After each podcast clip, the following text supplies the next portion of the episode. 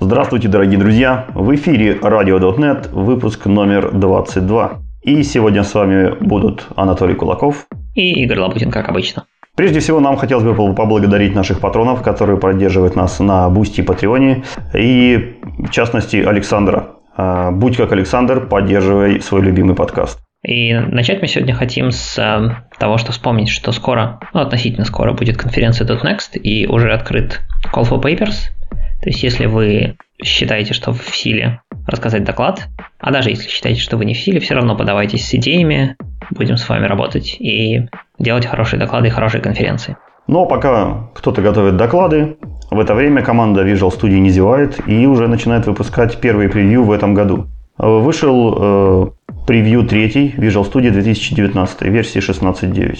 И, как ни странно, первое и самое такое ощущение важное нововведение – это добавилась возможность настраивать звуки на момент окончания запуска ваших юнит-тестов. То есть теперь вполне официально можно в Visual Studio настроить звук на конец работы юнит-тестов в Successful варианте и на случай, если ваши тесты упали. Соответственно, два разных звука. Вам Visual Studio будет голосом в наушнике говорить «вернись в меня, все упало» или там «Наташа, мы все уронили». Это почему-то скажем так, эта новость почему-то заняла довольно большой кусочек статьи про нововведение, хотя, казалось бы, что тут такого. Э, есть более серьезные изменения, есть изменения в э, визуальном, там чуть улучшили high contrast тему, то есть если вы используете high contrast или по разным причинам, посмотрите, должно было все улучшиться. В много улучшений вокруг C++, но мы же про .NET, поэтому в .NET появилось несколько не очень больших вещей. Во-первых, теперь препроцессор умеет комплистить. То есть, если вы наберете решетка if, то Visual Studio начнет подставлять вам те символы, которые она видит и знает, и вы сможете их автодополнять, и не бегать каждый раз свойства CSProj, посмотреть, как же оно там называется, или в MSDN. Для source генераторов появилась некоторая визуализация, их можно найти в разделе Analyzer, и при этом все файлики, которые каждый конкретный source генератор сгенерил, будут там же видны в виде, соответственно, что-то там, .generated.cs, например, или как-то так. И последнее, что там сделано с точки зрения .NET Productivity, это улучшили поведение функции go to all. Там довольно часто появлялись дубликаты всяких функций или еще чего-то, если в вашем проекте было несколько таргетов. То есть, например, net стандарт и какой-нибудь там net 4.5.1 или еще что-то, такие штуки появлялись тогда в двойном экземпляре. Сейчас это все дедуплицировано и будет каждая функция появляться в единственном экземпляре. Ну а также завезли немножко улучшений в XAML. В общем-то все. Ну, неплохо, неплохо. Звуки, звуки на тесты. Это, я считаю, 5. Этого мы должны были ждать несколько десятков лет. А, не отстает э, компания JetBrains. Она выпустила roadmap со своими новыми продуктами ReSharper и Rider 2021.1. Давайте посмотрим, чем же бибикает э, ReSharper в момент окончания юнит-тестов.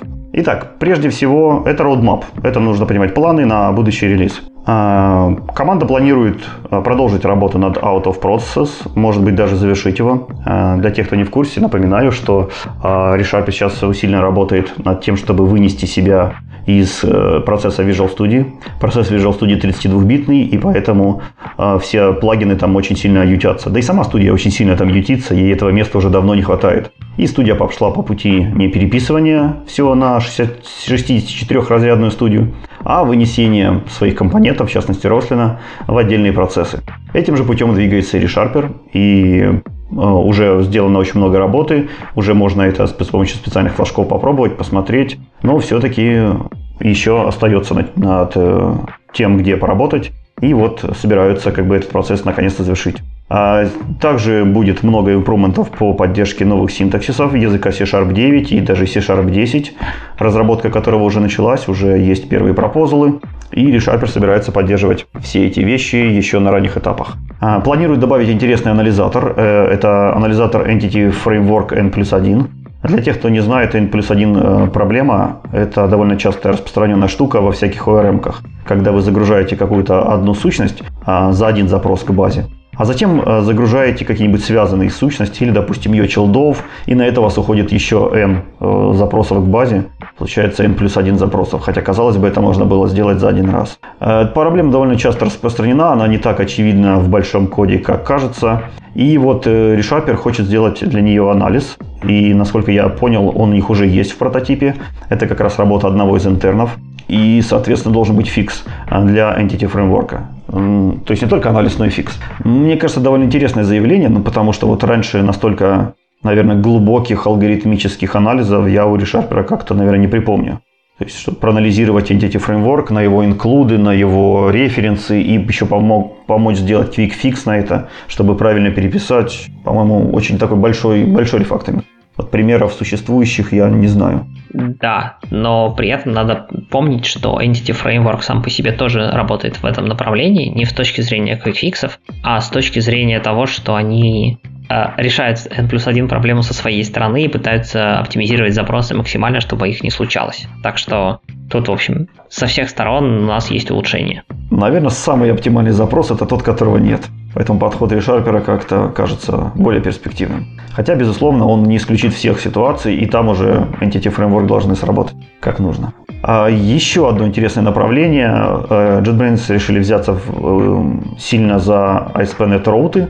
А, потому что действительно мы используем наши роуты практически каждый день в API-контроллерах, и это сейчас является обычными строчками, не нагруженной никакой семантикой. Но это, по правде, ложь, это уже далеко не строчки, э, они имеют под собой довольно понятную сигнатуру, довольно ожидаемое поведение и прочее, прочее, прочее.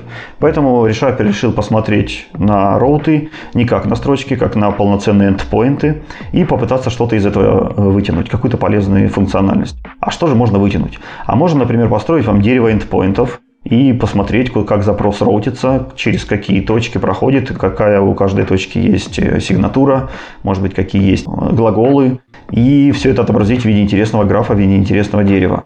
Э, также можно добавить э, эти роуты в IntelliSense, чтобы ReSharper вам мог их комплитить, когда вы пытаетесь указать какой-нибудь контроллер или сделать какой-нибудь request. Можно, естественно, будет искать find usage по ним. В общем, Довольно, довольно интересная штука, которая должна тоже помочь в повседневной жизни.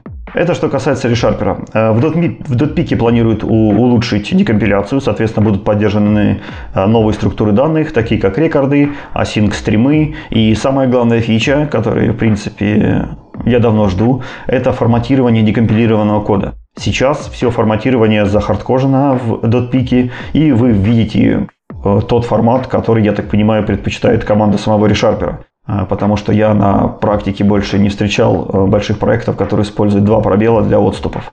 И .peak форматирует именно так. А, есть э, надежда, что в будущем релизе .peak научится форматировать с тем стилем, который у вас настроен в Visual Studio. И это прекрасно.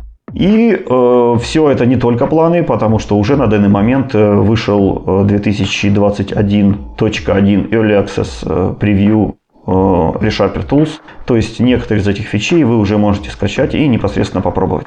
Ну, два пробела используют разные проекты. Мы, например, используем довольно строго везде два пробела, так что это не такая уж прям совсем уж непопулярная штука. Ну, ладно, ReSharper, ReSharper. Конечно же, есть Rider. Если вам не хватает 32-битной студии, идите в 64-битный Rider. Или что с райдером? А, да, младший брат не отстает, как и положено, он тоже выпустил EAP, его тоже уже можно скачать и посмотреть.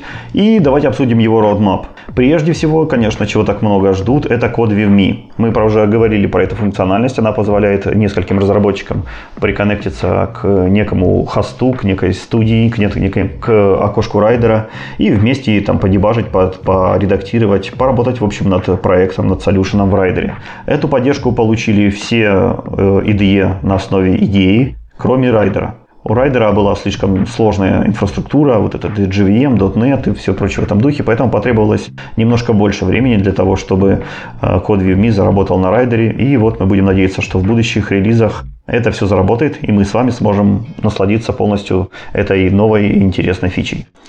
А следующим идет Welcome Screen – то есть э, JetBrains настолько крутые, что работают над оптимизацией welcome screen а. Теперь Rider сможет аттачиться к запущенным процессам без того, чтобы создавать какой-то фиктивный solution или проект. Довольно странная проблема, странная оптимизация. Ну, допустим, допустим, это нужно это важно. Э, э, будет улучшен перформанс загрузки солюшена, то есть не нужно будет ждать, когда solution прогрузит всю историю, все, все символы в вашем, в вашем проекте для того, чтобы отобразить вам дерев, деревце. Дерево, проект, дерево файликов должно появляться быстро, без глюков и не ждать всего остального.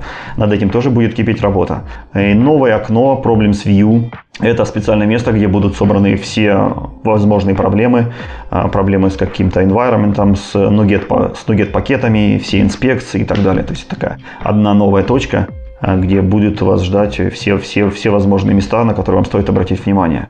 Э, ML код completion. Ну, наконец-то машин learning добрался и наш э, код completion.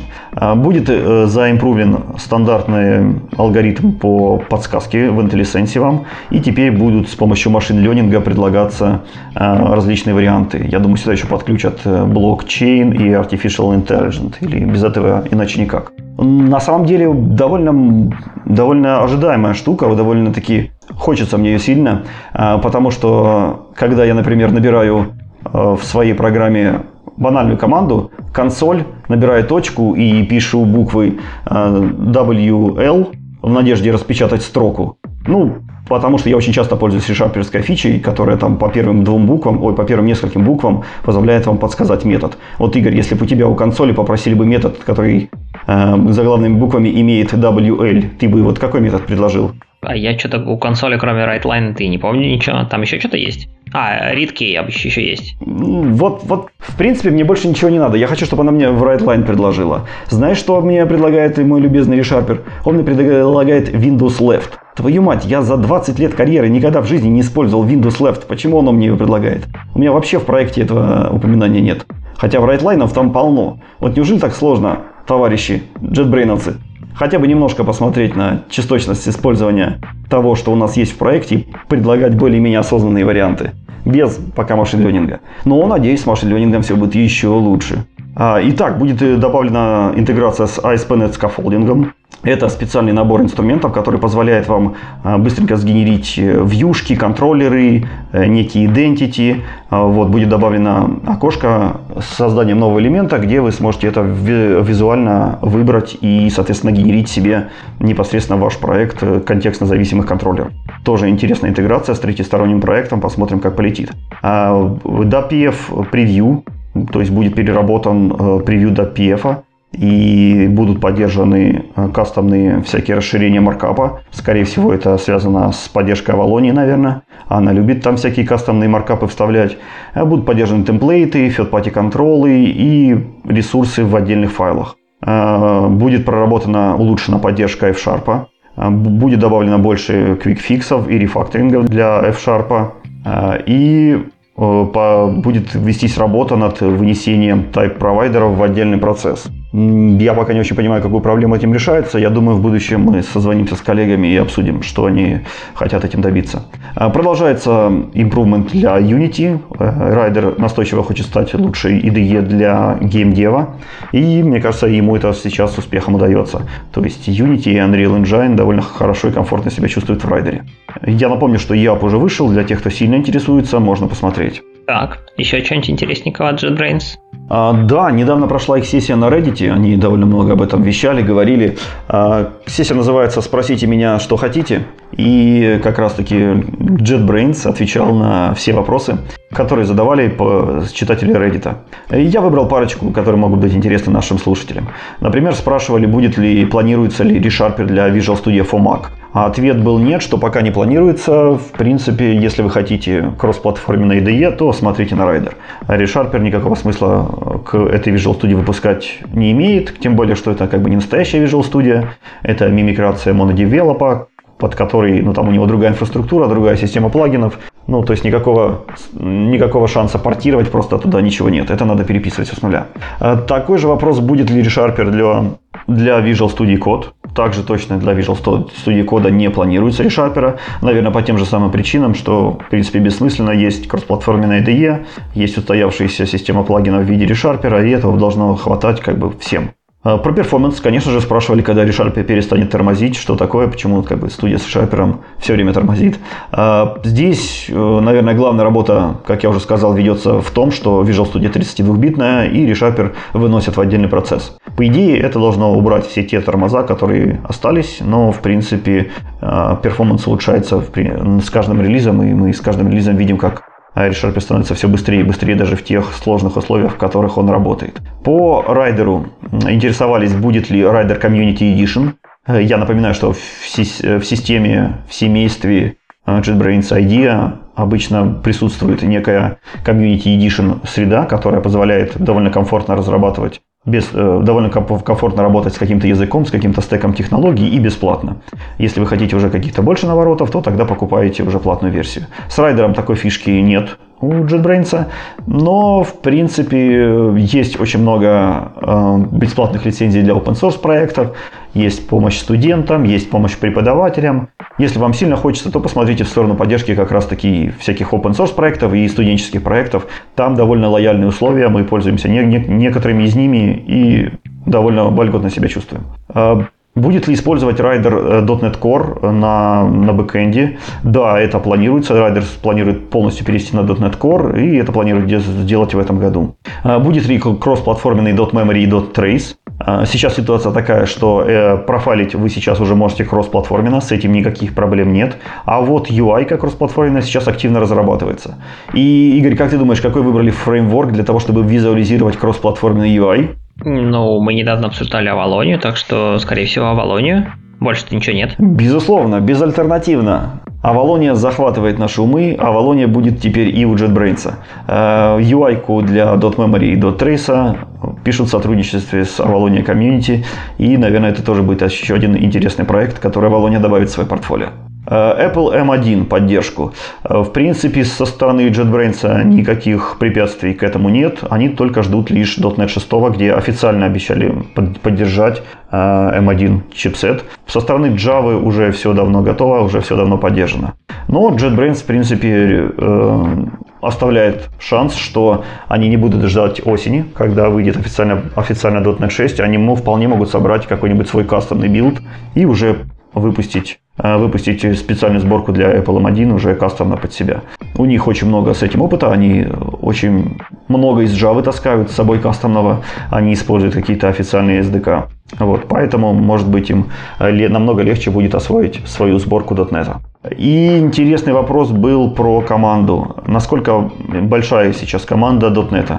Э, в JetBrains .NET всего занимается 131 человек.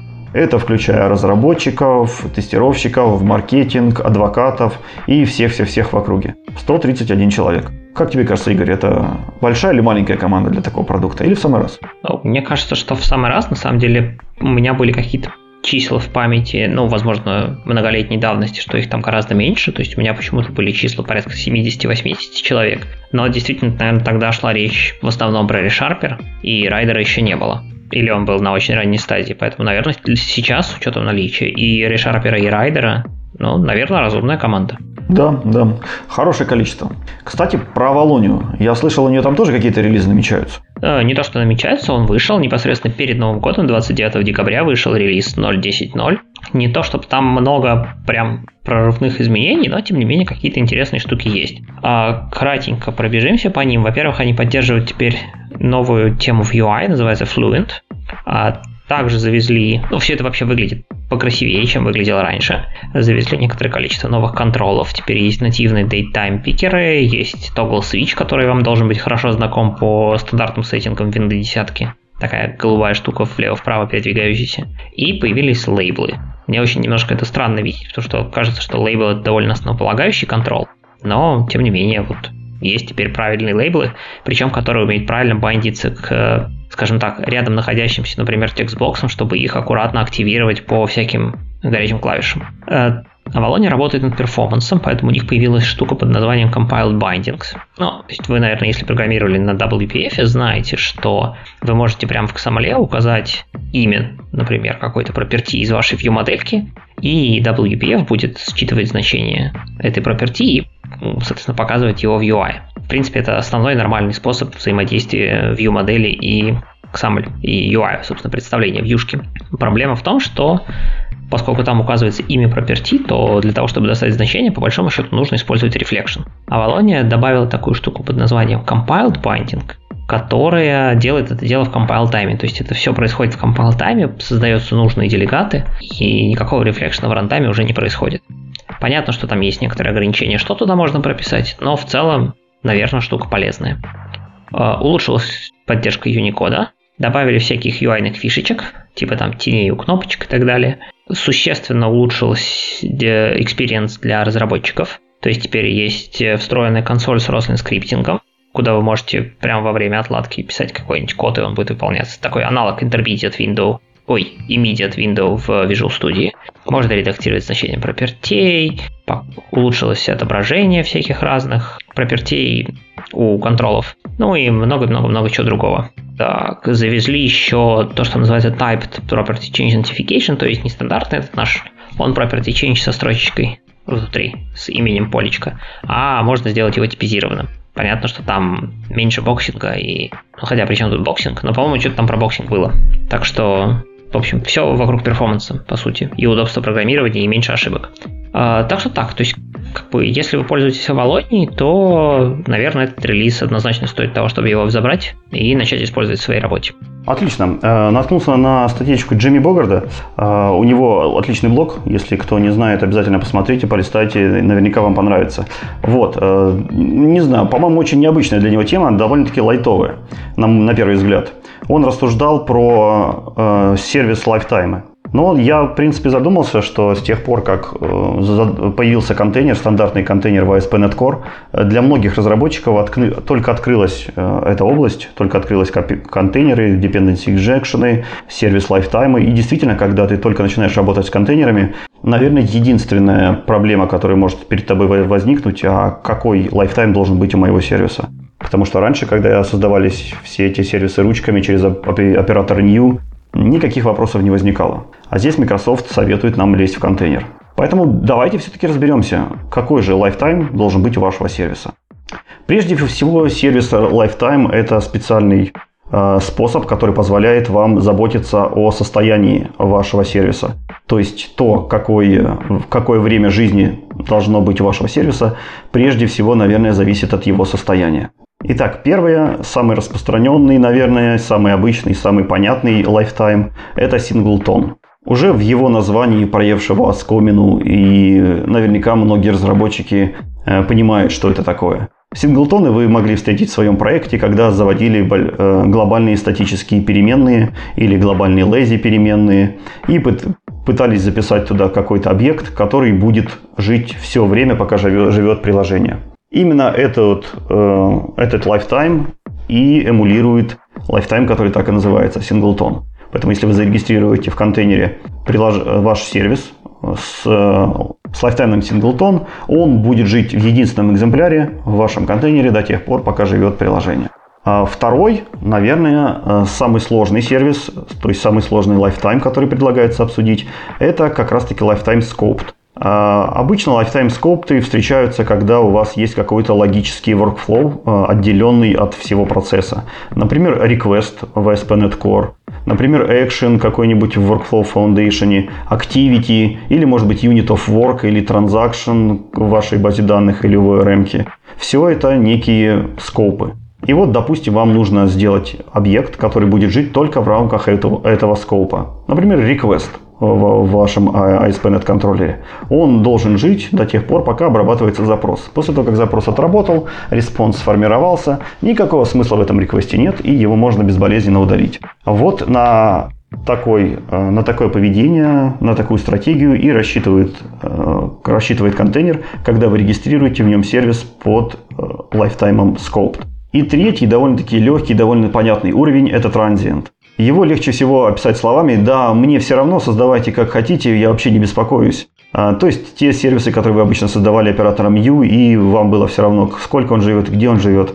И э, вот именно эти сервисы и стоит регистрировать под, э, под Lifetime Transient. Так, как, как я уже сказал, на разных ресурсах очень много возникает вопросов, а какой же, какой же сервис Lifetime не использовать. Давайте рассмотрим парочку best practices. Прежде всего, самый безопасный и э, самый безопасный lifetime scope, который должен использоваться по дефолту, это transient для тех сервисов, у которых нет стейта. То есть, если у вас нет стейта, то значит транзит это ваш выбор. А, это значит, что ваш сервис будет создаваться каждый раз, как только его кто-то запросит. И он должен быть легковесным, то есть в конструкторе не делать каких-нибудь страшных вещей. И должен быть полностью stateless. Тогда у вас не будет никаких проблем. Если же в вашем сервисе есть какой-то стейт, то здесь нужно решать. State, если стейт должен храниться глобально, то ваш выбор это синглтон. Если же стейт должен зависеть от какого-то скопа, он живет в какое-то время, он зависит от какого-то workflow, то это уже, скорее всего, скоп. Да, прекрасные рекомендации, но мне хочется здесь добавить, во-первых, одно уточнение. Вот ты все время говоришь сервис, сервис, ваш, ваш сервис, вы зависите от другого сервиса. Может быть, тут надо чуть-чуть напомнить терминологию, что в данном случае, когда мы говорим сервис, мы не имеем в виду ваш целиком там ASP.NET Core сервис, как целое приложение. Сервис — это термин именно в контексте DI контейнера, Dependency Injection контейнера, и это, по сути, любая зависимость, которую вы регистрируете в контейнер. Это не обязательно сервис, это могут быть репозитории, это могут быть DB-контексты, это может быть все что угодно, но вот в терминологии именно Dependency Injection контейнера это называется сервисом. Именно поэтому мы все время упоминаем слово сервис. Очень, блин, такой многозначный термин у нас в индустрии. А, и несмотря на огромное количество рекомендаций, которые Толя кратенько привел чуть выше, есть правила, которыми иногда кто-то пользуется, но при этом которые не совсем корректные. Во-первых, э, кто-то может сказать, что вообще у меня объект stateless, сервис stateless, и поэтому зачем его вообще создавать больше одного раза? Он же stateless, как бы, что такого? Создадим один раз, зарегистрируем синглтоном и все. А это, по сути, предварительная оптимизация. Вы не знаете, как оно, это может поменяться в процессе разработки, он перестанет быть stateless. И если у вас этот объект тащит в себя какие-то зависимости, другие сервисы, то там есть э, некоторые тонкости, и это может привести к ошибкам, мы чуть-чуть позже к этому придем. Второй аргумент. Ну окей, ладно, пусть будет не синглтон, но давайте все-таки сделаем его scoped. То есть он у нас stateless, фиг с ним не будем его делать синглтоном на все приложение, давайте сделаем его хотя бы scoped на время реквеста или какого-то экшена, или какого-то activity. Но здесь проблема в другом. Проблема не в том, что тут могут быть какие-то проблемы с зависимостями или ошибки. Скорее всего, проблем особых не будет. Но если вы регистрируете в коде ваш сервис, вашу зависимость как с lifetime scope, то это скажем так, намек будущим читателям кода, что, скорее всего, сервис все-таки имеет какой-то стейт внутри. Не зря же вы его зарегистрировали с, с lifetime scope. Поэтому если стейта нет, не надо использовать скоп. И последний аргумент, э, любители перформанса про него очень много говорят, про то, что, ну как же, если будет транзиент, это ж, по сути, сколько раз я создаю объект за время жизни одного реквеста, а то и вообще меня много реквестов приходит, как же, как, как же быть, столько памяти израсходуется зря, garbage коллектор там все умрет и так далее. На самом деле это может быть, но это нужно доказывать. То есть нужно брать профайлер, нужно показывать, что действительно создание миллионов, там, миллиардов, в зависимости от ваших сервисов, таких объектов приносит какие-то проблемы с производительностью, и тогда сознательно действительно регистрируйте его либо scoped, либо синглтоном с соответствующими комментариями в коде и в, в, в work или в, в багах в вашем issue трекере. На первый взгляд кажется, что тема DI и контейнеров и зависимости, она довольно-таки прост, э, простая. Ну, то есть вам действительно нужно всего лишь на все выучить, как регистрировать сервисы. А для этого достаточно ориентироваться в данных трех лайфтаймах. Но на самом деле это очень большая область, у нее очень много подводных камней. У нее написано кучу контейнеров, все они хороши по-своему, у всех есть минусы. И, например, самый частый случай ошибок, который хотелось бы тоже немножко затронуть, называется Captive Dependency. Это смысл в том, что вы можете ненароком продлить время жизни того сервиса, который продлевать не хотели. Приведем пример. Допустим, если вы хотите сделать какой-то глобальный кэш, который должен жить во время всего вашего приложения, и вы точно знаете, что заполните его один раз на, при первом обращении на старте, и потом никогда чистить не будете, то, скорее всего, вы захотите в, это, в такой э, сервис кэша передать в качестве зависимости DB-контекст. И вот здесь у вас происходит очень большая ошибка, потому что кэш будет иметь э, уровень лайфтайма синглтон, потому что он живет все время, пока живет приложение. А вот DB-контекст обычно имеет э, уровень, э, уровень лайфтайма transient. То есть он живет в тот момент, пока существует э, какой-то реквест или пока существует какая-то транзакция. Таким образом, если вы создадите подобный класс с данной зависимостью, вы продлите время DB контекста, а продление времени – это очень э, страшная штука. Из-за нее могут быть memory лики, из-за нее могут быть ресурс лики и очень много других побочных эффектов, которые вы будете дебажить с большими круглыми глазами. То есть поведение вашего сервиса может кардинально измениться если вдруг э, DB-контекст начнет жить все время, пока живет приложение. А подобных штук довольно-таки много. Некоторые, некоторые контейнеры умеют, их, умеют разрешать и тестировать свои контейнеры и позволяют не допускать подобных опечаток. Некоторые нет. У некоторых есть специальные инструменты, о которых нужно знать. Для некоторых нужно специально регистрировать сервисы, чтобы это знать. В общем, тема довольно-таки интересная, глобальная. И э, я рекомендую статью Марка Симона по, если вы хотите глубже изучить Captive Dependencies. А если вы хотите полностью погрузиться в э, вообще в DI, э, в контейнеры, в Inversion of Control, то обязательно посмотрите на книгу Марка Симона. Это лучшая работа, которая есть по теме, которая когда-либо издавалась. Сейчас, кстати, второе издание у нее готовится. А, и Марк – это наиболее крутой специалист в этой области. Вот, он вам расскажет не только, как правильно работать с контейнерами, но и полностью всю философию, как подходить к инверсии зависимостей, как внедрять контейнеры в свои программы, нужны вам вообще контейнеры или не нужны, как обойтись без них, какие стратегии выбрать, и много-много всего интересного есть в его книге. Да, тема важная, и на самом деле мы неоднократно напарывались на эти самые проблемы с Captive Dependencies, когда в Singleton залезает dependency со scoped lifetime и долго живет, как раз это были EDB контексты и всякие достаточно большие объекты, которые потом удивленно рассматриваешь в дампах памяти и пытаешься понять, почему он все еще тут, хотя должен был убиться еще на старте приложения. Так что, да, смотрите внимательно. И встроенный контейнер ASP.NET Core, насколько я помню, не имеет никаких средств отладки этого. То есть он вас не будет никак предупреждать. Да, именно так. У него нет никаких средств тестирования. И даже когда вы запросите один сервис из скопа другого сервиса, которые не должны были пересекаться, он не выдаст никаких ошибок, хотя тоже мог бы, потому что у него вся эта информация есть. А я еще хочу добавить, что в принципе существует а, такой способ, как тестирование подобных зависимостей. И официального, официального метода для тестирования автофака нет. Я в основном используюсь именно им. Но я написал свой собственный, который теперь ношу с собой из проекта в проект. И уже давно не встречаю таких проблем, потому что весь мой контейнер тестируется на Captive Dependency в момент интеграционных тестов. И, надо сказать, это отличное решение, поэтому если вы хотите себе такой метод заполучить, приходите в комментарии, будем делиться. Да, а потом перепишите его для того, чтобы он работал для стандартного DI контейнера Microsoft. И всем будет счастье. Так, погнали дальше. Дальше у нас тема, которую я на самом деле, честно, довольно долго откладывал, потому что она сложная и замороченная, но мне показалось она довольно интересным, и я таки въехал в нее и попытался разобраться. Это про то, как же собирается .NET.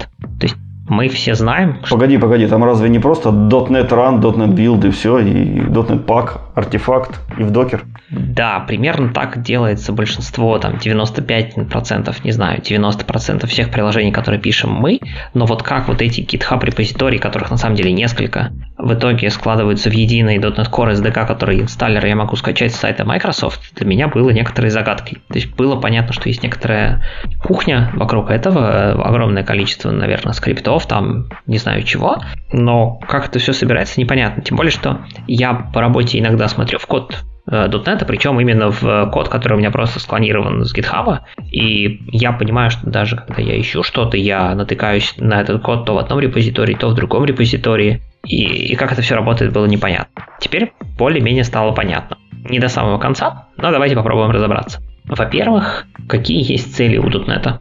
У .NET платформы в смысле с точки зрения сборки.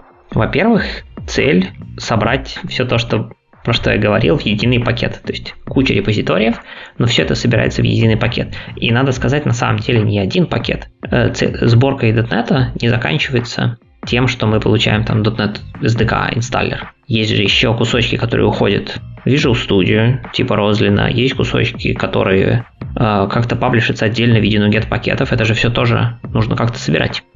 Вторая цель – это security патчи. С ними отдельная история, мы про них чуть дальше детально поговорим. Security патчи нужно делать, но делать их правильно, не нарушая основной процесс разработки, на самом деле не такая тривиальная штука. И третье – это провалидировать все то, что вот мы подготовили к релизу, но на самом деле готово к релизу. Там есть тоже некоторое количество тонкостей, я про них постараюсь рассказать.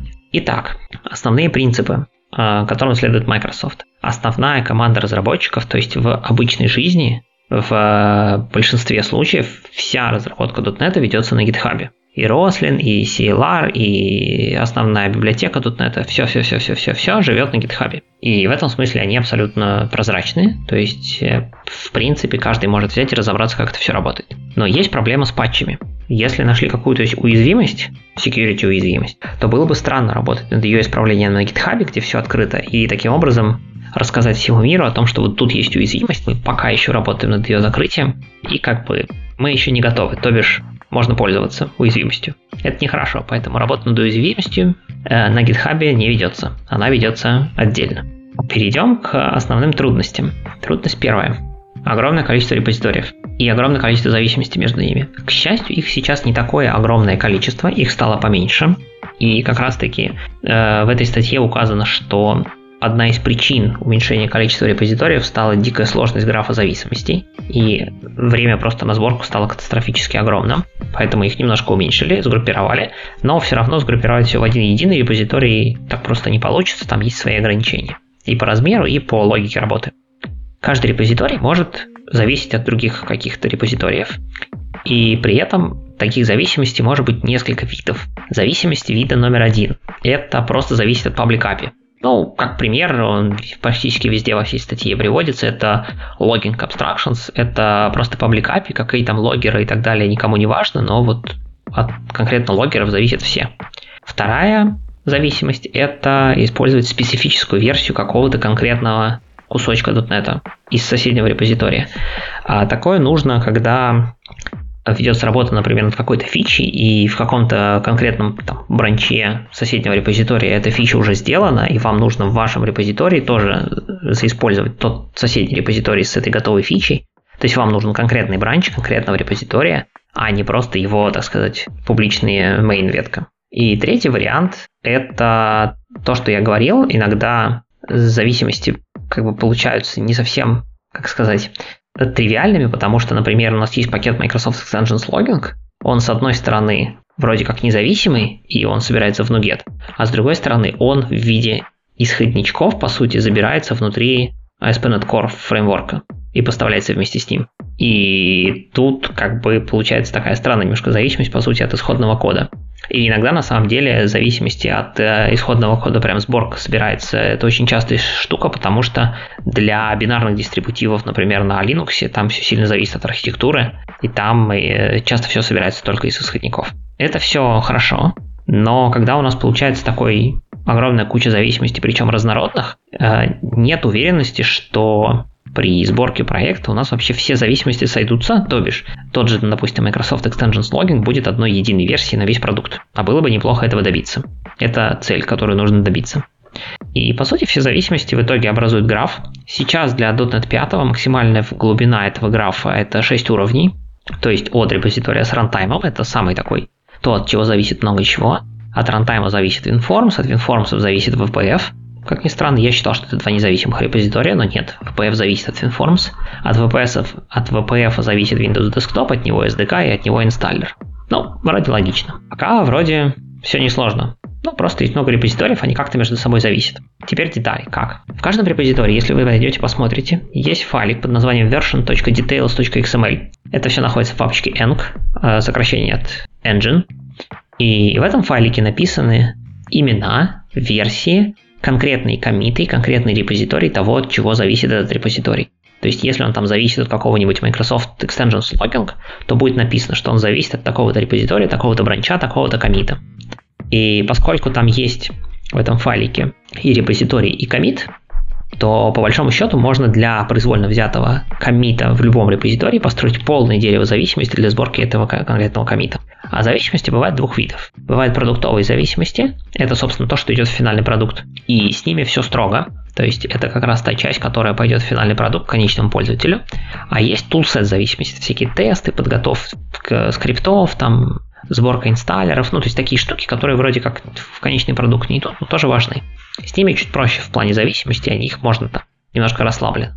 Теперь смотрите, получается, что у нас есть дерево зависимостей, и по сути зависимости прописаны внутри репозитория прямо в коде, ну, в XML файлик. Что делать, если нам нужно обновить зависимость? представьте, что я, разработчик, поменял что-то в каком-нибудь там, не знаю, .NET рантайме, и теперь я хочу, чтобы эта зависимость у меня каким-то образом проверилась в, ну, не знаю, в WPF. Как мы помним, до WPF нужно пройти через WinForms еще. То есть мне нужно пойти и руками обновить WinForms создать веточку там, обновить там, потом пойти в EPF, создать веточку там, обновить там, или даже не создавая веточки, а просто, пусть даже это будет main ветка, обновить там все эти файлики. Кажется, слишком много ручной работы. Помножьте это на количество репозиториев, коих там, там штук 20, по-моему. Поэтому Microsoft поступила просто, если у нас есть ручная работа, ее надо автоматизировать. Поэтому они написали сервис, который называется Maestro. Он, по сути, занимается следующей штукой. Он помнит, из какого репозитория и из каких комитов что было собрано, так сказать, за всю историю. В итоге получается следующее. Каждый билд на самом деле а, репортит один из шагов билда, это зарепортить в Maestro, что только что собрался такой-то билд из такого-то репозитория, из такой-то ветки, с таким-то, ну, этим git commit SHA, чек-суммой. После этого внутри Maestro можно настроить связи результатов билдов с дальнейшими действиями. Для этого используются две концепции. Есть концепция channel ов, но по сути оно, эта концепция указывает, а что, для чего в принципе предназначен тот или иной билд. И вы, соответственно, output любого билда можете проассоциировать с channel ом. Точнее, вы ассоциируете пайплайн с channel ом, и в итоге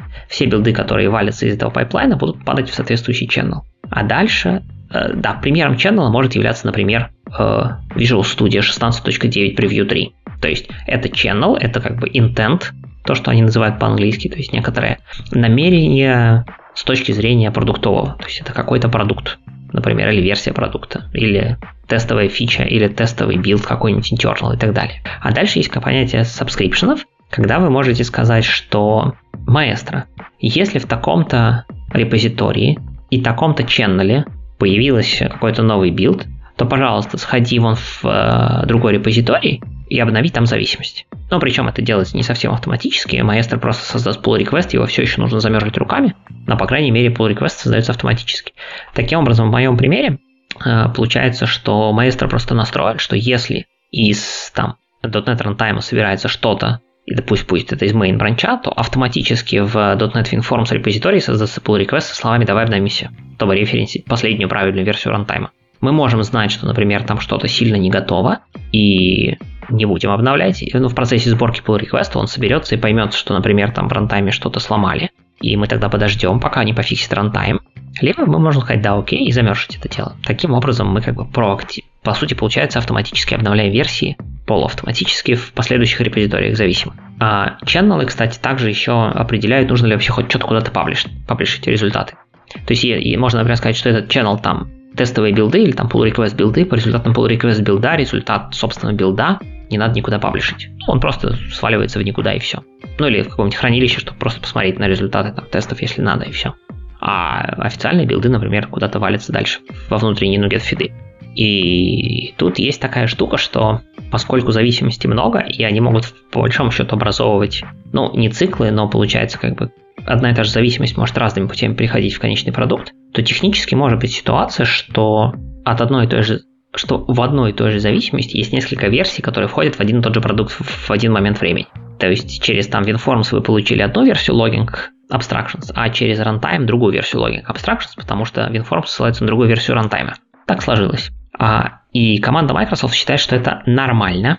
То есть в целом это, они приемлят риск того, что что-то будет не работать, где-то будут получаться какие-то не совсем совместимые версии, но это позволяет им все-таки двигаться нормально вперед и не тупить, ожидая пока там любое минорное изменение в каком-нибудь очень сильно внутреннем репозитории типа рантайма будет э, раскопировано по всем дальнейшим зависимым репозиториям, прежде чем все остальные могут продолжить работу. Поэтому да. Наверное, с минорным вопросов никаких нет. А что делать, если изменения мажорные? А если изменение мажорное, то, соответственно, Maestro автоматически создаст pull request в зависимом репозитории.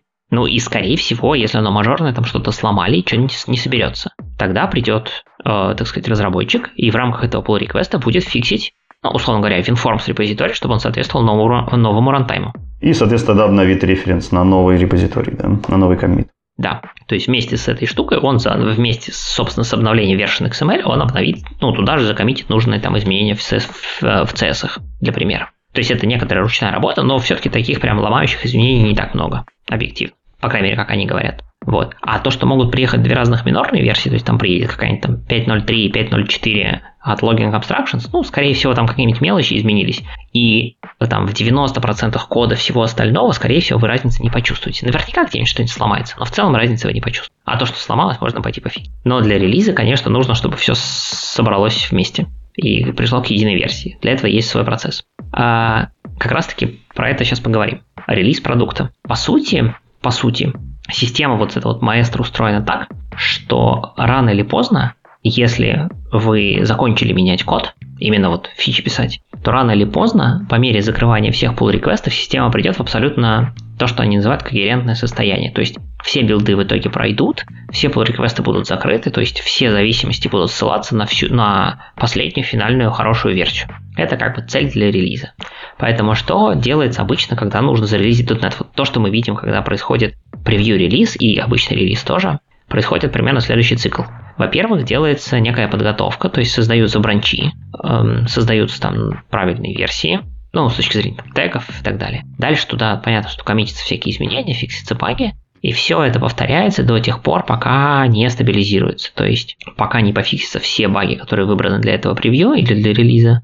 После этого не пройдут все билды, билды не запушат все, что куда нужно. После этого обновятся все версии зависимых репозиториев, там тоже все pull реквесты закоммитятся и так далее, пока все это не доберется до репозитория с инсталлером, который будет зависеть от каких-то версий, которые, собственно, и нужно зарелизить. Это мы все зарелизили. После этого, э, не зарелизили, в смысле, это мы все собрали. После этого есть еще такой репозиторий, называется .NET slash source build, source defis build. Это на самом деле некоторая м, копия исходников .NET, можно сказать. То есть это репозиторий, который позволяет собрать .NET гарантированно не завися от внутренних майкрософтовских ресурсов. Каких-нибудь внутренних NuGet фидов, внутренних там, не знаю, артефактов, лежащих где-то в Azure DevOps. Ну, то есть, короче, абсолютно снаружи. Зачем? Это нужно, потому что есть некоторые партнеры, например, Red Hat, как выясняется, которые собирают .NET сами. Ну, то есть, если у вас есть, например, в Red Hat пакетный менеджер, и вы хотите оттуда поставить .NET, то вот тот .NET собирается самим Red Hat из вот этих исходников. Это не Microsoft его собирает. Вот. Поэтому, как только у вас все стабилизировалось, э, подготавливается вот этот вот .NET Source Build, а, а также с помощью Maestro собирается огромная пачка всех вещей, которые, собственно, нужно зарелизить, в некую финальную папочку, откуда это все будет сделано. Дальше то, что собралось, все эти артефакты проверяются некоторыми integration тестами, то есть, например, э, проверяется, что все это заведется вместе с Visual Studio. То есть тест вместе с Visual Studio это не тот тест, который можно сделать там в рамках гитхабовских pull реквестов. Там запускаются только юнит тесты, а полноценные integration тесты делаются уже непосредственно перед релизом. Возможно, фиксится баги. Дальше все это, соответственно, повторяется, повторяется, повторяется, пока все не пофикшено. Параллельно с этим, вот эти вот дотнетовский source build результат посылается партнерам, чтобы они у себя проверили, что все собирается. И тоже все фиксится, фиксится, повторяется. Короче, пока вот это все не стабилизируется, вся процедура повторяется, а как только все стабилизировалось, все готово. Релиз. Каким образом расшариваются security уязвимости? Ты упоминал, что их нельзя паблишить, а, соответственно, что для того, чтобы их получил Red Hat, я вынужден их а, положить в публичный репозиторий. Ух, тут все сложно. Значит, я так понимаю, что Red Hat их не получит до того, как не пофиксит их официально Microsoft, они будут, не будут зарелижены официально, но а проблема тут скорее не в Red Hat, а проблема в том, что я, как Microsoft, не хочу видеть, точнее, я не хочу, чтобы другие видели, какие конкретные изменения в коде я делаю, чтобы работать над уязвимостью. Потому что это означает, что эту уязвимость можно очень хорошо эксплуатировать, пока я ее не пофиксил. Поэтому на GitHub их делать нельзя. У Microsoft поэтому есть такая процедура, заключающийся в следующем. Помимо GitHub, на котором ведется вся основная разработка, у Microsoft есть свой собственный Azure DevOps сервер внутри, где содержится полная копия GitHub.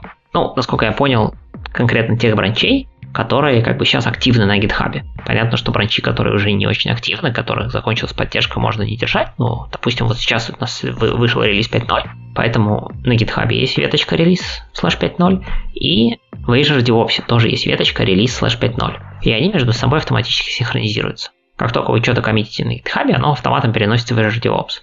Понятно, что до тех пор, пока вы не коммитите ничего в Azure DevOps, это по сути просто fast-forward merge, никаких конфликтов там не будет, и все работает автоматически. Помимо этого, в Azure DevOps есть веточка internal slash release slash 5.0, куда тоже все мержится автоматом. И вот если у вас есть какая-то работа, которую нужно сделать для security fix, она делается в Azure DevOps внутри Microsoft, невидимо никому, кроме Microsoft, в этой самой internal ветке. с точки зрения вот системы Maestro, это internal ветка, она точно такая же ветка, тоже в Git. Единственное, что на ней просто указывается, что она зависит не от public GitHub веток, а она зависит от internal веток внутри вот этого version XML файлика. И поэтому, в принципе, для нее работают все абсолютно те же механизмы про автоматическую сборку, автоматические pull реквесты на update version XML и так далее. То есть весь тот процесс, который работает на GitHub, также работает и на внутренних ветках. Поэтому security фиксы делаются в internal ветке. Это все, короче, там проверяется, тестируется, мержится и так далее.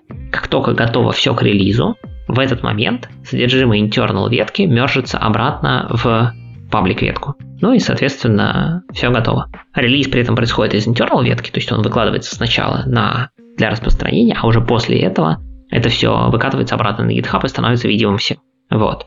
Э, единственный момент, что поскольку там все это очень много всего, и вот в этот момент как раз-таки могут быть конфликты, то там есть э, техника про то, что пока идут всякие internal релизы, ну, в смысле, вот в тот день, когда все работают над internal релизом и делается релиз, то выключается вся эта flow для паблик ветки и наоборот. Пока internal релизов нету, для internal релизов нету, не работает маэстро. С этим они что-то делают э, и подумают, как это все чуть-чуть улучшить. Потому что конфликтов на самом деле очень много может быть. Если в internal ветках был security commit, который не перенесен, и, а в паблик ветках работа все еще идет, и там уже никакого fast-forward не получается, как с этим быть, они пока думают. Это про security фиксы. И это все касается, естественно, допустим, там SDK инсталлеров и так далее. Но есть еще нугеты. Понятно, что есть еще какое-то количество вещей, которые Microsoft просто паблишит официально на Nuget.org, и с ними тоже надо что-то делать. А Microsoft все это сделал следующим образом. У них их есть три набора ну, get фидов абсолютно идентичных. Во-первых, то, что называется shipping feeds. Это внутренние результаты сборки, скажем так, основных веток, типа там релиз 5.0 или мейна, но они доступны всем. То есть, если хочется, у Microsoft есть свой собственный NuGet сервер, который можно туда посмотреть. Они прописаны в NuGet конфигов в репозиториях .NET, и автоматически оттуда все тянется. Дальше есть non-shipping feeds. Это второй набор NuGet фидов. Они используются только для всяких private фичи веток, там pull request билдов, и они не прописаны в NuGet конфиге, но они туда автоматом подставляются при сборке, в момент начала сборки. Есть еще такая концепция, как isolated feeds.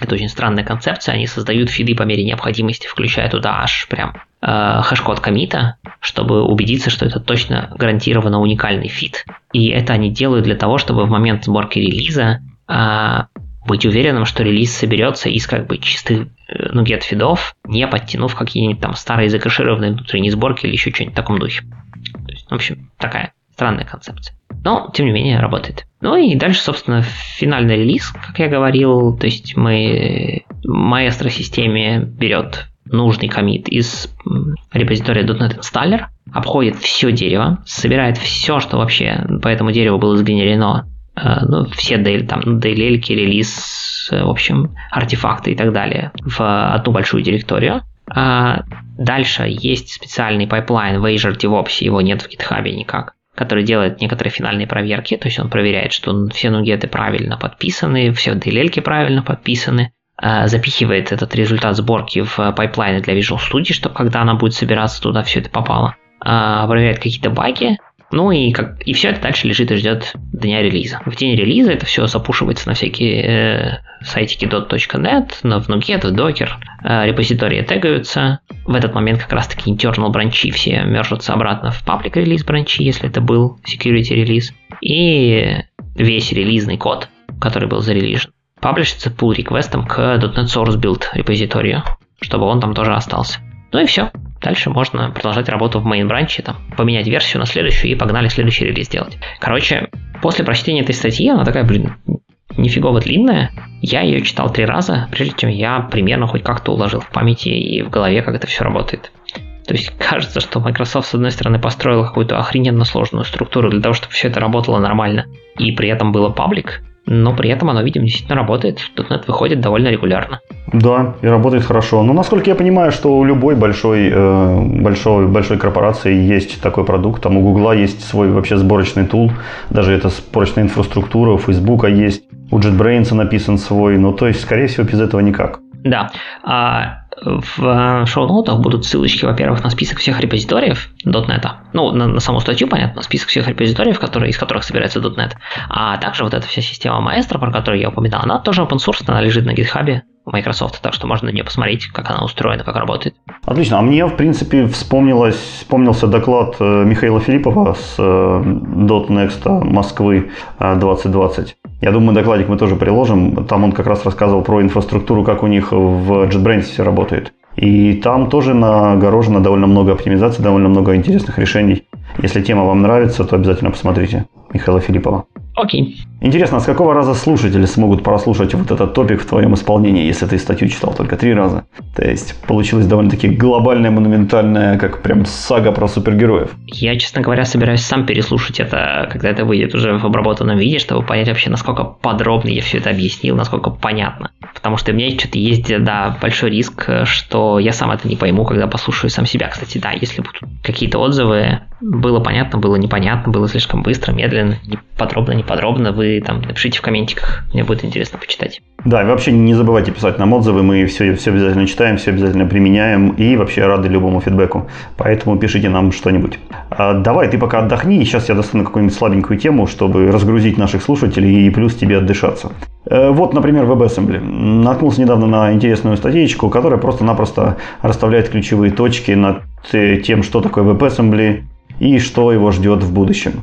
Давайте немножко вспомним. Я думаю, что WebAssembly вошел в нашу жизнь прочно и надолго. А, Blazor зарелизился, Una везде и, и каждому. И поэтому необходимо каждому разработчику хотя бы понимать, хотя бы знать, что вокруг него творится в плане WebAssembly. Итак, что же такое? Я повторил это слово уже много-много раз, и, может быть, не все с ним знакомы.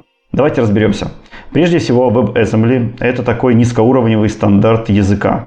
Э, который разрабатывался специально для того, чтобы быть безопасным, быстрым, компактным и портабельным, чтобы его можно было легко переносить между различными платформами и легко интерпретировать. Э, прежде всего, этот язык э, создавался не для того, чтобы на нем писали руками, ну, как и обычный ассемблер. Не зря здесь есть какая-то ассоциация с ассемблером. А язык создавался для того, чтобы в него компилировались, транслировались инструкции с более высокоуровневых языков, такие, которые уже популярны в мире. И э, он должен быть с ними хорошо совместим и обеспечивать единую и быструю платформу. Но, э, несмотря на название, WebAssembly не ограничен не только браузером. То есть есть стереотипы, что WebAssembly справедлив только для браузера и только там должен запускаться. На самом деле в 2019 году появился новый стандарт, который называется WebAssembly System Interface – или сокращенно ВАСИ. Это как раз-таки стандарт, который описывает, каким образом можно э, безопасно, прежде всего, встроить и исполнять WebAssembly вне браузера. Благодаря ему вы можете запустить код, который написан для WebAssembly на вашем десктоп-приложении, на ваших серверах и вообще где только вам вздумается. А поэтому это такой получается кроссплатформенный ассемблер, который не зависит ни от операционной системы, ни от процессора, ни от типа памяти и вообще ни от чего. Звучит довольно идеалистически, но в принципе он пока со всей своей этой функцией довольно хорошо справляется. Итак, э, что же у нас уже произошло с WebAssembly в 2020 году? Прежде всего добавились э, такие интересные э, вещи, как Reference Type, Bulk Memory Operations. На WebAssembly были официально зарелижены такие продукты, как Google Earth и всем известный Zoom. Тоже использует WebAssembly для своего веб-клиента. Una Platform проанонсировала э, поддержку Visual Studio Code и свою визуальную часть она собирается делать на WebAssembly. Э, конечно же, зарелизился Blazor WebAssembly вместе с .NET 3.1 Core, который позволяет C-Sharp разработчикам писать single-page application э, на C-Sharp, не заморачиваясь с JavaScript.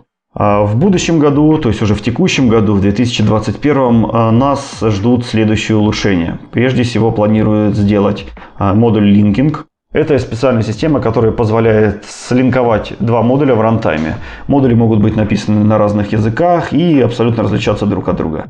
Но теперь мы должны будем уметь это делать. Э, interface Types. На самом деле WebAssembly довольно-таки примитивный язык, на то он ассемблер. Чтобы вы понимали, он поддерживает всего 4 типа данных. Это 32-битный int и 64-битный int, 32-битный float, 64-бит float И вот этот пропозал на Interface Types как раз таки позволяет нам э, немножко наградить больше типов, больше высокоуровневых тип типов, которые базируются на этих четырех, чтобы их понимали разные языки, чтобы разные языки могли скомпилировать какие-то более сложные структуры, более сложные э, классы. Таким образом, чтобы WebAssembly линкер и WebAssembly модули их поняли, разобрали и состыковали между различными платформами. Планируется улучшение, улучшить дебагинг, потому что сейчас весь дебагинг заключается в том, что вы можете писать месседжи в консоль. Решили становиться на стандарте дебагинга Dwarf. Это такой специальный дебаг-формат, который довольно хорошо распространен. А также активно Uno Platform а, работает вместе с Microsoft и вместе с онлайн-комьюнити на том, чтобы улучшить WebAssembly для .NET платформ. И у них есть очень много вкладов в перформанс, и э, в визуальные редакторы, и в рекламу, и в маркетинг. В общем, все, чтобы C-Sharp разработчики получили еще один э, WebAssembly фреймворк. Я напомню, что у нас уже есть релиз Blazor. Вот, чтобы у нас был выбор, чтобы мы, мы, мы могли сами понимать, что из этого мы хотим выбрать. Кстати, Юна платформа довольно-таки хорошо светится. Мы в своих обзорах э, ее довольно часто игнорировали. Наверное, в будущем мы устраним эту неприятность и обратим на нее более пристальное внимание. Из э, наиболее распространенных заблуждений, которые существуют с WebAssembly, хотелось бы подчеркнуть security. То есть э, многие говорят, что это ассемблер, он будет доступен на моей машине, а также он закачивается из веба. Из веба могут прийти вирусы. И вот стандартная мешанина. А здесь хочется обозначить, что WebAssembly это прежде всего э, язык, который всегда будет исполняться внутри сэндбокса. И разрабатывался он с пристальным вниманием на security. То есть там изоляция практически как у JavaScript, а в некоторых местах даже и больше. То есть ограничения на security там довольно-таки жесткие.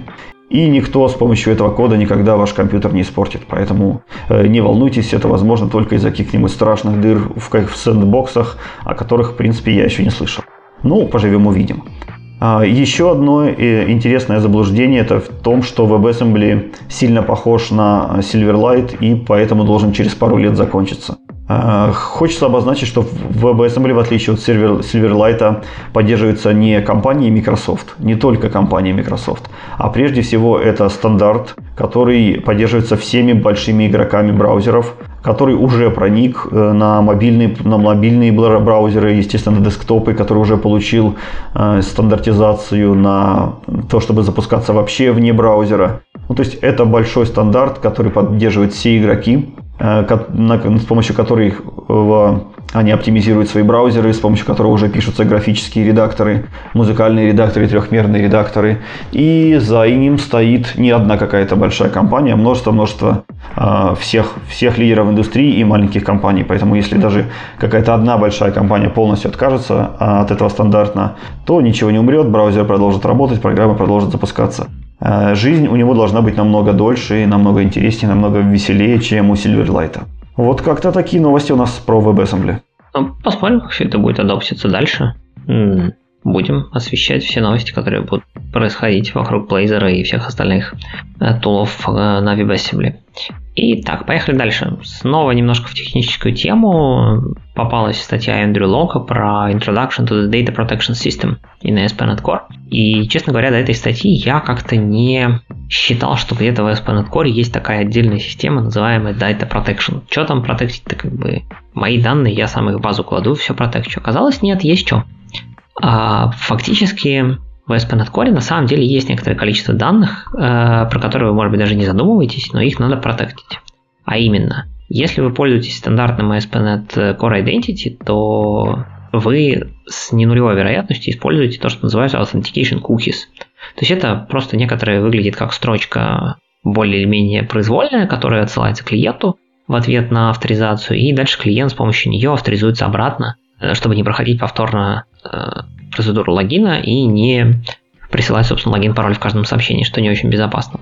В кукисах этих хранится не только логин ваш, но, возможно, еще хранятся какие-то клеймы, то есть, э, по сути, права ваши по отношению к этому приложению. И было бы неплохо их как-то защищать, чтобы вы как клиент или ваш клиент мог быть уверенным, что эти права невозможно подделать. Ну и сам клиент не подделывал бы эти права, добавляя себе какие-то клеймы, которые вы бы не хотели, чтобы он их добавлял, или на которые у него нет прав. Поэтому на самом деле вот эта строчка Authentication Cookie, она энкриптится а, с помощью некоторых ключей перед тем, как послать пользователю, и декриптится, когда получается от пользователя. Вопрос, а как бы где ключи-то? То есть откуда берутся ключи? А если есть ключи, то, естественно, возникает следующий вопрос. А как мы их ротейтим? Потому что если у нас есть ключи, то правила хорошего тона говорят, что эти ключи нужно периодически менять. Ну и как бы, что делать? А, фактически, как раз таки система ASP.NET Core Data Protection а, этим и занимается. То есть она более или менее абстрагирует все это от вашего э, взгляда, и если вам туда не надо лезть, то вы даже не заметите, что оно там работает. Внутри она использует симметрическое шифрование, и поскольку нужно шифровать несколько разных видов данных, то один из них я сказал, это Authentication Cookies, но если вы, например, используете стандартный UI SP от Core Identity, то там есть формочка password ресета, и тогда вам приходят некоторые уникальные токены, по которым вы можете сбросить пароль. Они тоже шифруются и так далее. И вот все эти штуки очень бы желательно шифровать разными ключами, чтобы не было соблазна, если вы вдруг подберете ключик к одному, ну, использовать на всем остальном. Поэтому делается фактически следующим образом. Есть некоторый мастер-ключ, который как раз-таки хранится и который секретный и все такое. И дальше из него можно создать дочерние ключи, указав purpose, то есть предназначение этих ключей. Это просто строчка, которая, по сути, скомбинированная с мастер-ключом, выдает уникальный дочерний ключ, причем, имея только мастер-ключ и строчку, дочерний ключ можно заново получить. То есть, таким образом, дочерние ключи, в принципе, хранить не обязательно даже. А от дочерних ключей можно наследовать дальше, если очень нужно. То есть, в принципе, ничего не ограничивает. К, до того, как родился ASP.NET Core и вся вот эта вот подсистема, вы, наверное, может, слышали про такую штуку, как э, Machine Key. Была такая опция в XML конфиге .NET, старого .NET фреймворка. И там можно указать некоторые ключики, которые как раз-таки использовались для того, чтобы ASP все шифровал. Но есть некоторая проблема, как поскольку это конфигурируется на уровне всей машины, Machine Key, то, во-первых, оно глобально, во-вторых, возникает вопрос, а как это все синхронизировать между разными машинками, если, например, у вас есть кластер, и нужно быть уверенным, что токен или куки, выданный на одной машине, будет распознан и правильно интерпретирован на другой машине. Они должны шарить общий ключ, а если он прописан где-то в конфигах, ну, как бы не очень понятно, как это делать. С новой системой в ASP.NET Core эту проблему можно решить. Значит, по дефолту эти ключики живут 90 э, дней и абсолютно автоматически ротируются каждые 90 дней, вы про это даже не будете знать. Для использования оно полностью автоматически, если вы это делаете через ASP.NET Core Identity. И если же вы хотите с этим поработать вручную, например, использовать это дело для того, чтобы что-нибудь зашифровать самим, то есть интерфейс, называется iData Protection Provider. Uh, у него есть метод create protector, который принимает ту самую строчку purpose. Указав purpose, вы получите инстанс объекта protector, у которого есть два метода protect и unprotect, которые, соответственно, принимают строчку и возвращают тоже строчку, зашифровывая и расшифровывая. Нужно особо отметить, что это не система, скажем так, шифрования, которую нужно использовать там, для хранения долговременных данных. Это именно система шифрования предназначены для краткосрочного шифрования, чтобы что-нибудь послать, например, клиенту, клиент про это не смог ничего узнать, и вам бы прислал обратно. То есть контент cookies шифровать, ну, такие вот штуки. И нужно пытаться класть это в базу, потому что никто не гарантирует, что ключики будут живы, если вы потеряете такой ключик. Потому что, например, автоматически ротируется, то ну, вы не сможете уже ничего расшифровать. Для того, чтобы это конфигурить, э, есть э, две области которые можно подменять. То есть вот этот вот I Data Protection Provider – это, скажем так, точка входа. Вы можете делать плагинчики в двух местах. Во-первых, можете настраивать, где же хранятся ключи. То есть по дефолту это папочка Local Updata ASP.NET Data Protection Keys. И второе, что вы можете настраивать, нужно ли э, шифровать э, скажем так, эти ключики, когда они хранятся на диске. Под Windows они шифруются, под э, Linux они, кстати, не шифруются. И вот то, что я говорил, почему вам, может быть, нужно это будет, и тогда туда заходите что-то делать, это как раз-таки сценарий, когда вы работаете в кластере. То есть, если у вас есть много машин, они все вместе как-то должны обслуживать единую сервис, и у вас может случиться так, что э, куки будет выдан одним, одной машиной. а придет от клиента на другую машину, в этом случае вам нужны общие ключи. В этом случае вы как раз-таки подменяете persistence на какой-нибудь э, ну, условно общий кэш, там храните их, э, ну пусть там не в Redis, но если вы в Ажуре, то есть специальный Azure Key Vault, либо ставите специальный Vault, соответственно, там того же HashiCorp или еще что-нибудь, в общем, какое-нибудь секьюрное хранилище, куда ASP.NET Core будет ходить за ключиками. И, соответственно, все машинки, все инстансы вашего сервиса будут шарить единый ключ. При этом все будет автоматически ротироваться, все как надо, вы даже про это можете не заморачиваться. Так что для большинства сценариев, наверное, про это нужно просто знать из любопытства.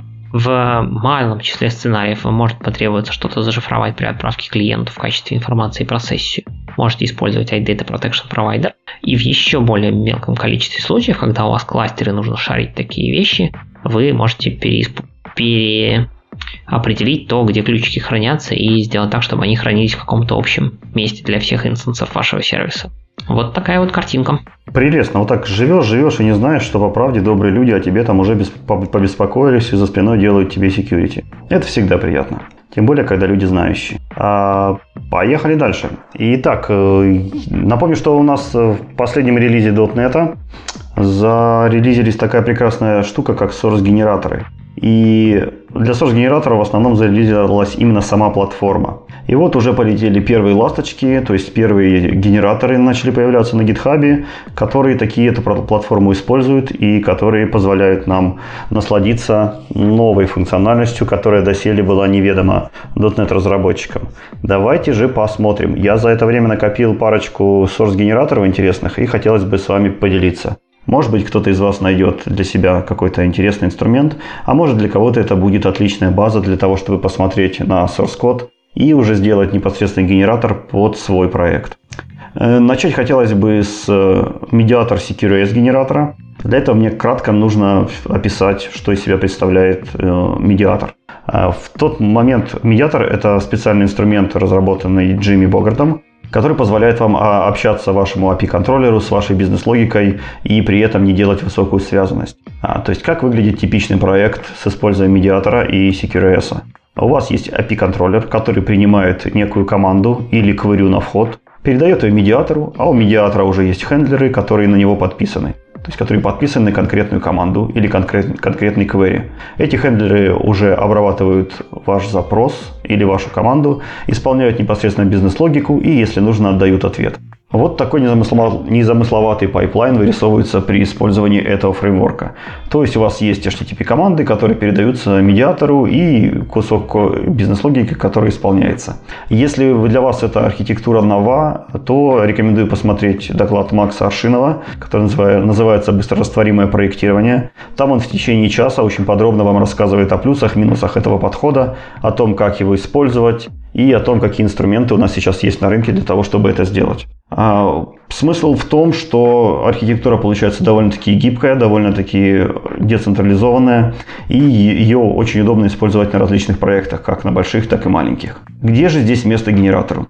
А генератор здесь нацелился на API-контроллер. Как только у вас вся логика, весь mapping, все возможные бизнес-правила ушли из API-контроллера, а я напоминаю, что API-контроллер всего лишь навсего принимает входные HTTP-команды и передает их медиатору. Это все, что он должен делать. А в этот момент ваши API-контроллеры остаются безумно тупыми.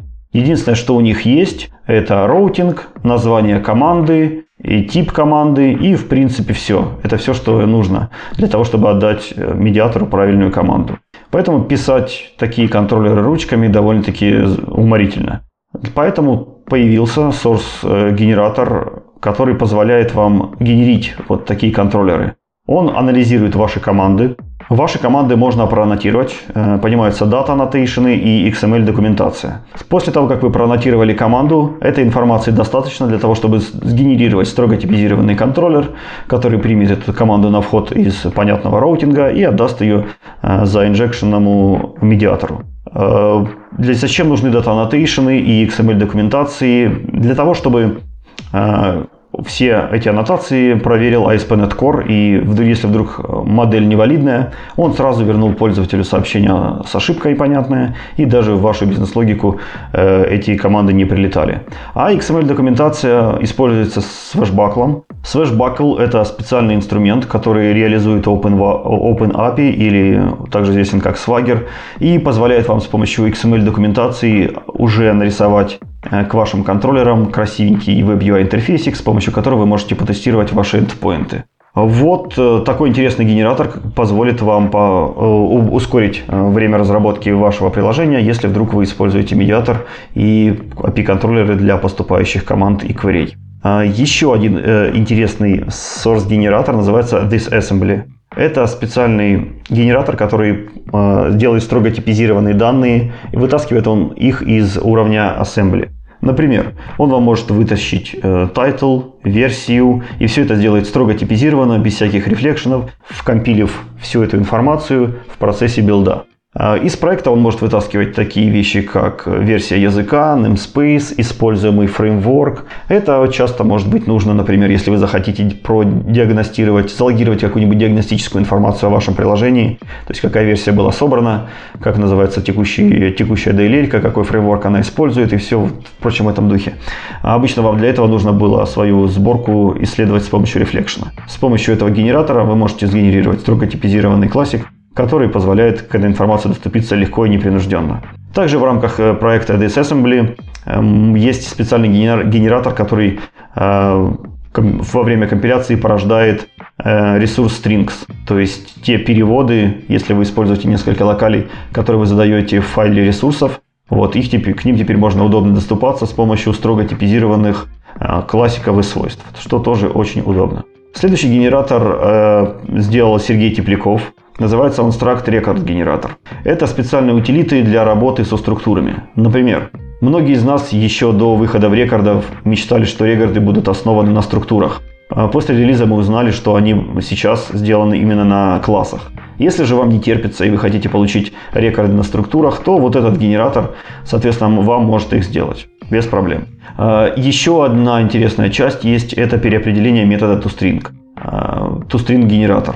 В отличие от обычного тустринга, который генерируется, допустим, на рекордах, этот более функциональный. Он умеет э, принтить коллекции, он умеет э, делать кучу настроек, задавать какие-то кастомные э, символы разделения строк и так далее. В общем, если вы захотите себе красивый тустринг и при этом не хотите тратить много сил, посмотрите на Struct Record генератор. А, а, дальше довольно-таки очевидным генератором, которые, которые были обязаны появиться. И вот среди них есть маппинг-генератор. Наверняка многие из вас слышали про автомаппер. Это специальный инструмент, который позволяет вам переложить данные из одного класса в другой класс, если эти классы э, довольно хорошо совпадают по свойствам. Или вы написали специальные маппинги, которые рассказывают, каким образом эти свойства соотносятся друг с другом. Например, если к вам пришла какая-то входящая DTO-шка, и вы хотите переложить ее в бизнес-объект, довольно муторно это делать ручками, особенно если такие DTO-шек у вас там сотни, тысячи, и их всех нужно поддерживать и помнить, где каждая куда перекладывается. Для этого существуют автоматизированные средства, самым популярным из которых является автомаппер. Делает он все, естественно, с помощью рефлекшена и э, expression трисов и прочих таких хаков. Он намного быстрее работает, чем если бы вы э, сами рефлекшеном перекладывали бы эти данные но все же намного медленнее, чем э, автоматически сгенерированный код, который делает абсолютно то же самое. Э, в частности, inline mapper, inline mapping, э, который генерирует вам маппер наподобие автомаппера, занимает 11 наносекунд по сравнению с тем, что автомаппер на тех же самых данных, на небольших классиках, занимает 132 наносекунды. То есть это больше, чем на порядок. Э, еще один из э, очевидных генераторов, которые обязаны были появиться, это э, Strong Inject. Это dependency инжектор, который который собирает ваши зависимости и внедряет ваши зависимости в ваши классики без рефлекшена. То есть он собирает все зависимости, строит карту внедрений на момент компиляции что тоже вам позволяет довольно-таки сильно ускорить время старта приложения, особенно если приложение очень большое, и, конечно же, скорость создания и скорость уничтожения ваших компонентов. Вот. Проект еще довольно-таки новый, но в принципе довольно многообещающий. А, еще один интересный генератор у меня тут завалялся, называется ROX. Это генератор моков. Если раньше вы могли создавать моки с помощью там, динамиков, а, Castle Proxy, с помощью специальных библиотек моков, то сейчас вы можете просто все эти моки сгенерировать в э, compile тайме и уже в рантайме ничем этим не беспокоиться. А, хочется также отметить официальный стандартный генератор, который сейчас разрабатывается для System Text JSON. Мы уже говорили про него в прошлом выпуске, но здесь он вполне пришелся в тему. То есть э, сам Microsoft использует генератор по очень даже хорошему назначению для того, чтобы ускорить вашу сериализацию, для того, чтобы не платить э, в рантайме накладными расходами на Reflection и на прочий обход дерева и на прочие глупости. То есть это официальный, нацеленный на перформанс, на оптимизацию сериализатор, который уже можно посмотреть, пощупать и, может быть, сделать свой сериализатор для вашего протокола или для ваших структур данных. Вот такой наборчик интересных генераторов у меня сейчас скопился. Будем следить за этой темой дальше. Может быть, что-то в будущем э, еще будет интересного. Обязательно вам расскажем. Да, звучит все это прикольно, и генераторы потихонечку начинают появляться. И один из примеров – это тема, про которую сейчас хочу рассказать я. Это поинвоуки.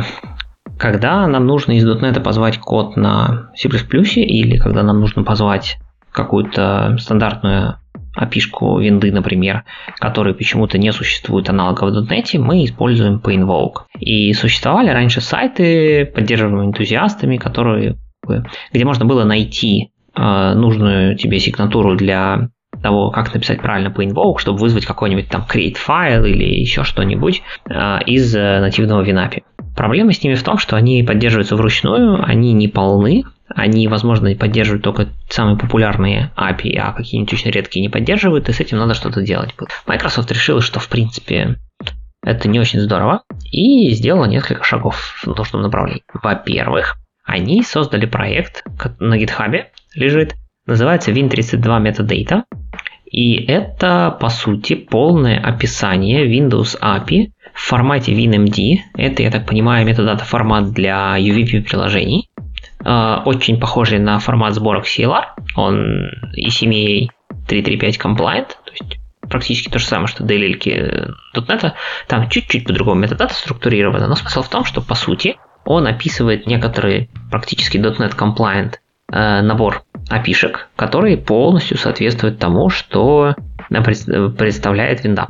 Все это запаковано в виде нугета и лежит на нугеторке. Но в таком виде он мало применим для .NET, и требовался следующий шаг, и он тоже сделан. Шаг этот лежит тоже в, э, на GitHub в проекте CS Win32 и тоже пакуется в NuGet microsoft.windows.cs Win32 и по сути является source генератором. Как оно работает? Э, с точки зрения пользователя. Вы в вашем проекте референсите вот этот самый NuGet, добавляете файлик nativemethods.txt и пишете в этом файлике те методы э, опи, опишек э, винды, которые вы хотите, чтобы появились у вас в виде .NET методов. И после чего в момент компиляции у вас срабатывает source генератор и получается классик под названием PainVoke, это статический класс, где сгенерены только те методы, которые вы указали в native methods txt. То есть э, со всеми нужными геномчиками, там, флагами, все, что нужно, оно все есть в э, нужных сборках. Соответственно, в том месте, где нужно использовать, вы просто добавляете using Microsoft Windows SDK, это тот namespace, где лежит этот класс, и можете использовать там по invoke. и дальше те, те методы, которые вы указали в native methods txt. Э, Microsoft не собирается на этом останавливаться, и помимо этого генератора, который генерит C-Sharp кусочки, есть сейчас э, такой же генератор для Rust и ведется работа для C++.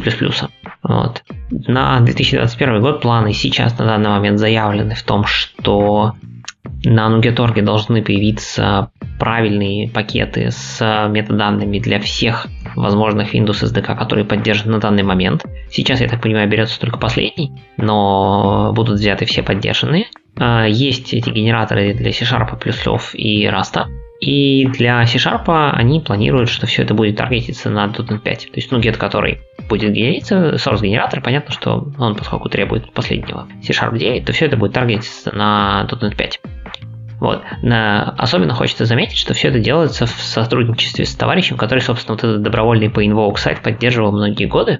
он, так сказать, влился в эту команду, не знаю, как индивидуальный contributor или в составе Microsoft, и вот вместе с ними билдят всю эту машинерию, чтобы все это работало теперь автоматически. Так что тем, кому нужен PInvoke, смотрите на эту штуку пристально. Кажется, что это самый легкий будет способ использовать PInvoke теперь в коде на C-Sharp, если вам нужно именно называть Windows API. Понятно, что если вы зовете вашу кастомную э, API, то, наверное, будет чуть сложнее, но, может быть, идеи, которые использованы в этом генераторе, позволят вам почерпнуть какие-то идеи, как, может быть, упростить вашу работу, если вы много работаете с C++ и с C-Sharp. Прекрасно. Вот всегда радуюсь вот этим историям, когда все-таки open source э, активисты они как бы вливаются в Microsoft и продолжают работать над своими любимыми проектами, ну так как у нас э, было с Newtonsoft, так как у нас с вот этим Painwalker случилось. Э, попадаются, конечно, истории, когда open source авторы жалуются на то, что э, их проекты были загублены Microsoft, украдены Microsoft и сделали нечестную конкуренцию со стороны Microsoft. Но, как видим, не все. Не все такие попадаются все-таки те, с кем Microsoft может договориться. Да, ну, я думаю, что на этом стоит потихонечку сворачиваться. Мы, как обычно, говорим довольно долго. Э, давайте вспомним, что мы сегодня прошли и обсудили. Начали мы, как обычно, с тулинга и поговорили, что у нас вышла новая версия Visual Studio 2019 version 16.9 Preview 3 с некоторыми небольшими изменениями. Основное это, видимо, звуки в конце юнит-тестов. Наташа, мы все сломали. Э, JetBrains не отстает и выпустил э, roadmap про ReSharper Rider, а также и app-версии, и Avalonia зарелизилась. Дальше, касательно технических статей, мы посмотрели на то, как правильно выбирать сервис Lifetime в Dependency Injection Framework от Microsoft, но по большому счету все те же принципы применимы к любому Dependency Injection Framework. Посмотрели на механизмы, как собирается наш .NET в то, что мы в итоге качаем с сайтов Microsoft. Очень советую почитать, если вам интересна тема сборки, посмотреть внимательные скрипты, там прям много чего интересного. По... Обсудили состояние дела в WebAssembly, вспомнили немножко историю, как это все начиналось и во что превратилось сейчас, какие есть библиотеки, как это все поддержано, кем поддержано и как предположительно будет развиваться. Посмотрели, что такое Data Protection System в ASP.NET Core. Возможно, кто-то не знал, что она существует и зачем она вообще используется и может быть полезна вам с точки зрения кастомного кода. И посмотрели на то, какие начали появляться source-генераторы и, в частности, глянули, как теперь можно попроще работать с PaintWalk на C-Sharp в случае, когда вы обращаетесь к Windows API. На этом на сегодня все. Да, мы действительно так хорошо прошлись. Э, давай закругляться. А, друзья, я напоминаю, что мы очень ждем вашей поддержки, поэтому расшарьте нас между своими друзьями, лайкайте, репостайте и обязательно слушайте нас в будущем. Чем больше у нас э, будет слушателей, тем интереснее будет наша армия и тем больше у нас будет, наверное, интересных новостей для них выходить. Э, поэтому помогите нам э, распространяться. А если вы хотите помочь нам материально, то заходите на наши сервисы на Boosty и Patreon и присоединяйтесь к нашему приватному чатику. Да, а на этом все. С вами были Игорь Лабутин и Анатолий Кулаков. Всем пока. Пока.